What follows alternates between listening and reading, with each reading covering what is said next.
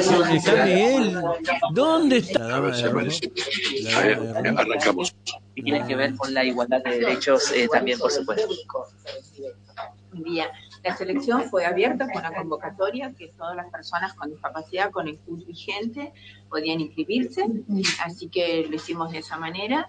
Y además eh, vamos a entregarles también espacios de cuidado de personas con discapacidad, centros de día y hogares. ¿Hay un número de, de seleccionados? ¿Hay un número también de, de público que recibe estos eh, elementos? En base a lo que teníamos, hicimos una convocatoria abierta y, bueno, ya alcanzaron para toda la provincia, para los lugares que tienen antenas. Eh, así que, bueno, creo que vamos a, a llegar a las personas que, que, que necesitan mayor accesibilidad. Nosotros siempre decimos que hay que eliminar o disminuir las barreras de la comunicación y estas son herramientas muy importantes para lograr eso. Lucrecia, buenos días. Bueno, importante también llegar con estas nuevas tecnologías, no en este caso personas con discapacidad. Exactamente, bueno, venimos trabajando desde el gobierno de la provincia junto a nuestro gobernador y junto a la ministra Marisa Paira, Inés y todo el equipo en reducir brechas digitales. Hoy nos encontramos en una jornada para trabajar en el derecho humano de acceso a las tecnologías de la información y las comunicaciones. Ya veníamos con programas anteriores como la entrega de tablets a las distintas instituciones que trabajan con chicos con discapacidad y talleres municipales y en este caso con un programa inédito a nivel país. Los dispositivos de televisión digital abierta adaptados para personas con discapacidad somos la única provincia que está trabajando eh, bajo este programa, donde alrededor de setecientos beneficiarios de las cinco localidades que hoy tienen antenas terrestres de televisión digital abierta en Entre Ríos, que son Concordia, Gualeguaychú, Concepción del Uruguay, Paraná y Victoria, van a estar recibiendo un dispositivo. ¿Qué características tiene, tiene la maratón? Bueno, el, la, el dispositivo de la televisión digital abierta trae eh, un control remoto que se denomina Jumbo, que es más grande para personas que tienen discapacidad motriz, que tiene relieve, que pre- permite la audiodescripción, permite incorporar la lengua de señas a las dieciséis señales de televisión, tiene un lazo magnético, se denomina, que permite que sin distorsiones reciban el audio de la televisión a aquellas personas que utilizan audífono, tiene toda la descripción de la instalación en braille, bueno, varias, eh, incorpora varias funcionalidades vinculadas a la posibilidad de que realmente todos accedan al contenido de la televisión digital. Ministra Marisa Paira, en este caso se hace entrega a algunas localidades, ¿se tiene previsto seguir avanzando a otros sectores también con este programa que tiene que ver con la igualdad de derechos?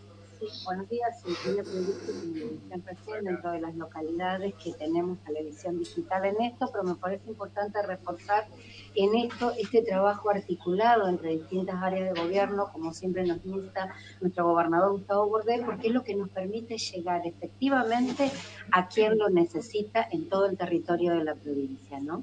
Y también eh, reafirmar este trabajo de achicar brechas de desigualdad y generar, como decía Inés, mayor inclusión de poder en todas las acciones que se llevan a cabo a cargo del Iprodi, de la mano de los gobiernos locales, con las áreas de discapacidad, poder ir relevando las necesidades y acercando derechos, que es eh, a lo que nos convoca en esto.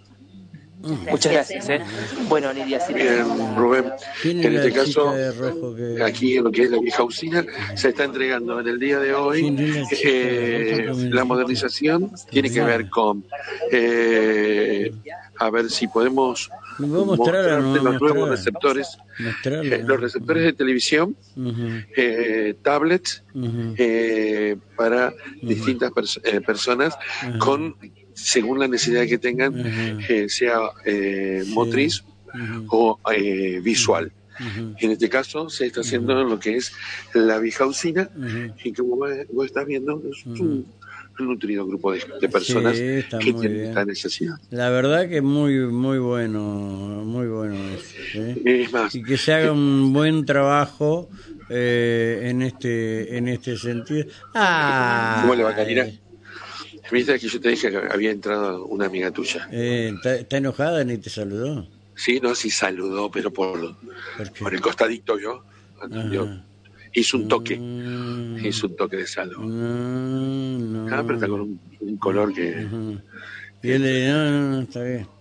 Si, si yo le pregunto algo se va a enojar más todavía. ¿Por qué? Eh... ¿Por qué se va a enojar con vos? No, porque yo, yo pregunto. Ah, pa. Sí, por ahí hago preguntas que incomodan. Uno quiere saber, el pueblo quiere saber de qué se trata. No, no, dejaron, dejaron. Después, cuando termine, si está ahí, te, te digo que sabes que tenés que preguntarle después. Ajá. Sobre la ley de aranceles. La ley de aranceles. De, de honorario a los abogados. Ella, que es abogada, sí, este, tenés que preguntarle cuál fue el sentido, más allá de lo que decía Víctor. Este, eh, es la que eh, presenta este proyecto de ley, ¿sí? Que ya me voy a explayar en un ratito. ¿Está?